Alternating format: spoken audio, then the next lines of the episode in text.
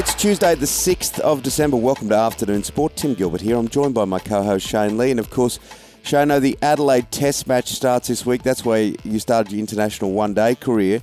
But the Adelaide Test match, um, I often wonder how many people actually watch cricket.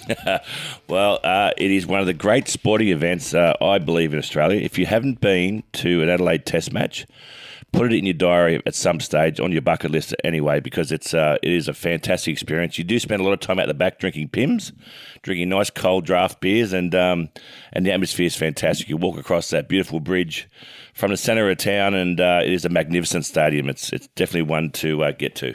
Yeah, hopefully the West Indies. Uh, well, they, they didn't do too badly. They need to get some wickets, though, don't they? So that's the hmm. second mm. test, Australia and the West Indies. Plenty of sport about this morning, of course, the World Cup heartbreak for Japan.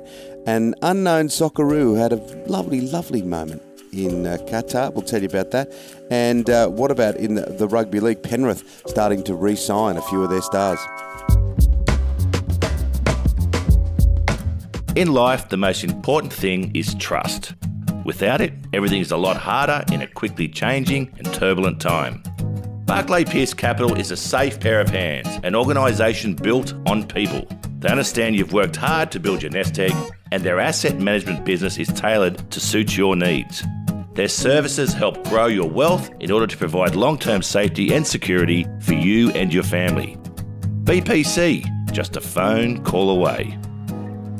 Afternoon Sport. Are you thinking about making a podcast? If so, contact the Afternoon Sport Group. We'll make it easy. With the technical know how and industry knowledge, we'll get your podcast up and running in no time. Get in touch via our website or email hello at afternoonsport.com. Busy morning at the World Cup, Shano. Japan, well, look, I think a bit like Australia, they probably overachieved, but they won't be happy with the, the loss. No, it was uh, unfortunate to go out on a penalty shootout. So Japan took on Croatia this morning. It was one all at full time, uh, but unfortunately, Croatia winning the penalty shootout 3 1. So they now bow out. Uh, there's a game currently on. Brazil's playing South Korea. They're already four goals up. It's only 38 minutes into that match. So, um, yeah, Brazil dominating in the other match. Yeah, Neymar back there. And uh, what about Tim Cahill? Um, of course, uh, an absolute out and out superstar, if not our greatest Socceroo superstar, uh, ran into a little bit of trouble in an interview in Qatar. he, he, definitely did. Look, I've known Tim for years. He's a mate of mine. Um, mm. But Tim's currently over there. He's he's in, he's an ambassador for the World Cup. He's a consultant to the Socceroos. He's a chief sports officer at a $1.3 billion Aspire Academy and he's a member of the Qatar World Cup Supreme Committee for delivering um, for for delivery and legacy. Uh, and then when he was asked a question about human rights of Qatar, you could just see the look on his face, like I'm not going to answer that. And he just turned and, and walked out of the interview. Probably the best way to do it. Probably the best way to do it. Well, yeah, well, he was damned if you do, damned if you don't. But um, yeah, he just walked out of that conversation. Yeah. Uh, what about this uh, young Socceroo that uh, had a, a, different kind of moment um, during the World Cup? Yeah, Cam Devlin. Well, he was in the right place at the right time. So everyone is pretty much they, they do swap jerseys at the end of a match. Well, he wasn't even playing in this match, but he was in the squad, and he just happened to pass uh, Lionel Messi uh, towards when he was leaving, and he swapped shirts with him. So he leaves mm. without any goals, but he's got the number one shirt in the world. So that's probably going to be worth quite a bit of money for him in the future.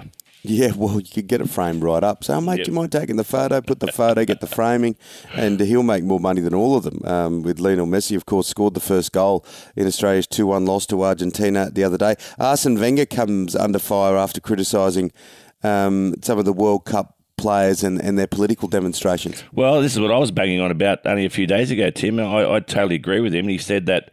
Um, the most important thing at a World Cup is to win your first game. And he said all the teams that had um, political demonstrations lost. Um, he's directly having a swipe at Germany here. Germany wanted to wear the the um, the gay armbands, and uh, they were they were told they couldn't do it, so they covered their mouth, and they lost that first match against Japan. So, um, yeah, pretty bold statement for him. But look, I agree. I think sport should not be a place for political statements. Brad Haddin's come out, and uh, I remember this little dust up he had with Sulieman Benn, the West Indian cricketer, and it's happened a bit in cricket. Obviously, some uh, things getting uh, you know fiery, hot under the collar players. Um, this this was a, a little bit uh, scary stuff. The words that were coming out, if he meant it. Yeah, well, I've uh, I've known this story for years as well. Hads has told me a number of times this story, um, and I believe it to be true. Uh, whether he gets himself in a bit of legal trouble, and Triple M do with, with the comment, um, he's claiming that. Uh, Benn said, I'll stab you uh, after a heated run in with himself and Mitchell Johnson um, in the West Indies in 2009. So, watch your space. I reckon that Sulieman Benn, he, he's a cantankerous little shit, I reckon. So, I reckon he's going to come back at him pretty hard. Yeah, yeah, they were, uh, they were um, big imagery, wasn't it? Wasn't it that whole thing? Yeah. Uh, what about South African captain Dean Elgar? He uh, is ready to come back, and of course, uh, it was only a few years ago that we had sandpaper gate against South Africa, and uh, they're here for three Test matches. Well, this is how bad and appalling the um, the scheduling has been for this year, and I think Cricket Australia have really missed the, the boat here. Um, yes, I agree, Tim, that the West Indies did perform pretty well in Perth and they, they fought well, but we still won by 164 runs. They were re- never really in it but they showed some fight. The first test of the summer should have been South Africa. Now, we haven't played South Africa since Sandpaper Gate. The captain, Dean Elgar's come out and said in his book, um, claiming that, you know, Warner's a bully. So there's some real angst there. So we take on South Africa in only in a few weeks up in Brisbane. That should have been the first test match of the summer. I think that would have been an absolute cracker. Well, that would have been the right schedule, wouldn't it? Yeah. Everyone would have known it was on. Uh, That's it's right. where we traditionally start. Uh, and, uh, you know, Test cricket has had a real renaissance over the past two decades. Uh, and, and I still remember in the 80s when I was watching it, there was a time there where a lot of people didn't watch it. And then everyone got on board, and places like the Gabba, Sydney, and Melbourne were the centerpieces, and Adelaide. Yep. Perth definitely not. And uh, you know, when you're playing at a beautiful stadium like Optus, that that has about. 4,500,000 seats and only three of them are filled. like, yeah, it, w- was not perfect. Um, now, we saw that dust up at Cranbourne Golf Club between those two blokes the other day. Uh, Captain, I do respect you in the midst of swearing and yelling, and he physically, I mean, it was quite, you know, it was off its head. but you don't expect it in an Australian Open, and an Australian Open for women. Well, it was a uh, post round sort of heated clash between uh, USA's Marina Alex and Australia's Julienne Soo. Um, Marina Alex was was um, accusing Soo of actually not putting a ball in the right spot. It should have been the bunker, or it should have been just outside the bunker.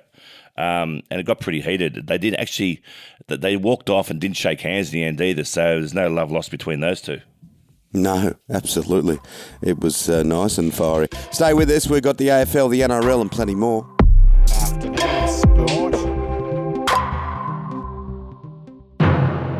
The new Elite Bet app has arrived. It's got all the betting features you expect and new ones you're going to love. Elite Bet is your one stop shop on race day with Hot Bet, where you can back the tips of proven winning punters, build fast sports multis, and play same game multis. The Elite Bet app is the smoothest betting experience around. Trusted for 10 years, Elite Bet is 100% Australian owned. The only betting app you need this summer is Elite Bet. Gamble responsibly.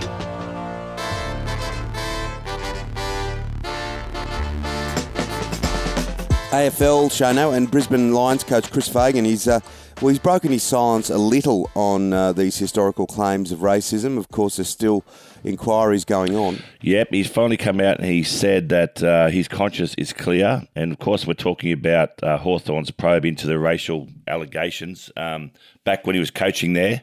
Um, but he said to the media, Look, I can't comment, I'll, but I now get my chance to have my say. And he was really concerned when this came out. He said, Do I stay inside my house? Do I walk down the street? Are people going to think wrong of me um, and, and think that I'm guilty straight away? And he thought to himself, No, I, I, got nothing to hide. So um, he just got on with his life. So he'll have his say in due course. Now, Shano, there's a bit of rugby league kicking about, of course, today. And uh, an interesting story Penrith, they've lost a few players. Of course, Kikau has gone to the Bulldogs. They've lost Ap- Api Koroisau to West Tigers, but they still have a, a fantastic list and uh, they've started to re sign some of their stars. Yeah, Jaeman Salmon um, on a one year deal. There were rumours that he was going to go to the Bulldogs, but they've locked him away. They've also locked away veteran for another two years in Matt Eisenhuth, um, which is a really, really good signing, I think. So the Panthers very, very active early in the year. Look, Mitchell Moses, will he stay at Parramatta? Will he go to West Tigers? Some are critical. Um, I don't know if I, I am overly critical because you just got to do what's best for you. They have a short span uh, when it comes to career. Yep, and it's um, it's it's a brave statement, $1 million a year is a hell of a lot of money um, that he's been offered. Um, we know that he comes off contract in, in 2023, as does his halves partner, um, Dylan Brown.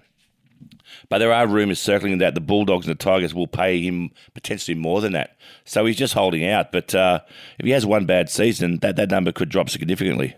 Look, some bright news for rugby union, particularly in this country, um, with the Super Rugby format pretty much consolidated for the next few years with a deal being done. There was quite a bit of talk that they were those circling around to try and do a breakaway or a, a rebel kind of uh, environment or tour, but uh, it looks like what we've got will stay. And, and to be honest, it uh, it seems to be working. Certainly worked a lot better in the past year or so.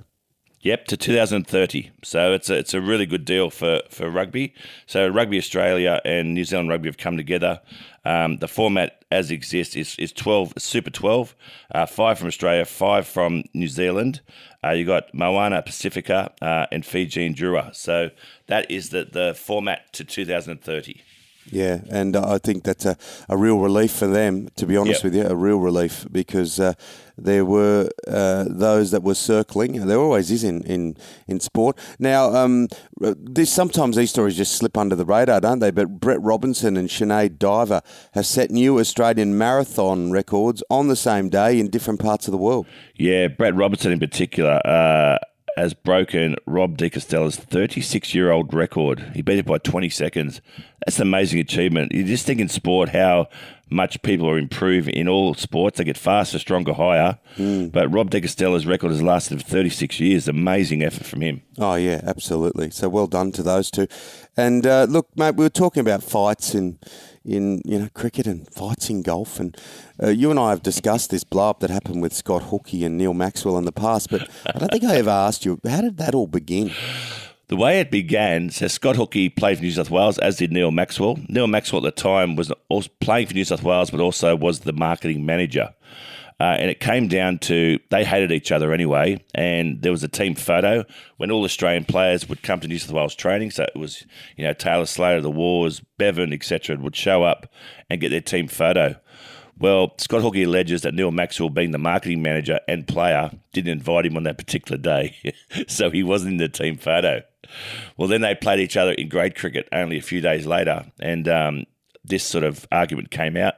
Um, they walked in the middle of the field. Neil Maxwell was batting. Scott Hookey abused him. Neil Maxwell smashed him in the ass with his cricket bat. And then he grabbed him by the helmet and they started punching on. Never been seen before on a cricket field. Um, and probably will never be seen again. But uh, my favourite quote was in the newspaper following that. And Scott Hookey said, Neil Maxwell hit me on the ass that hard. It was as if he was trying to hit a six off the last ball of the game. It can hurt too. The end.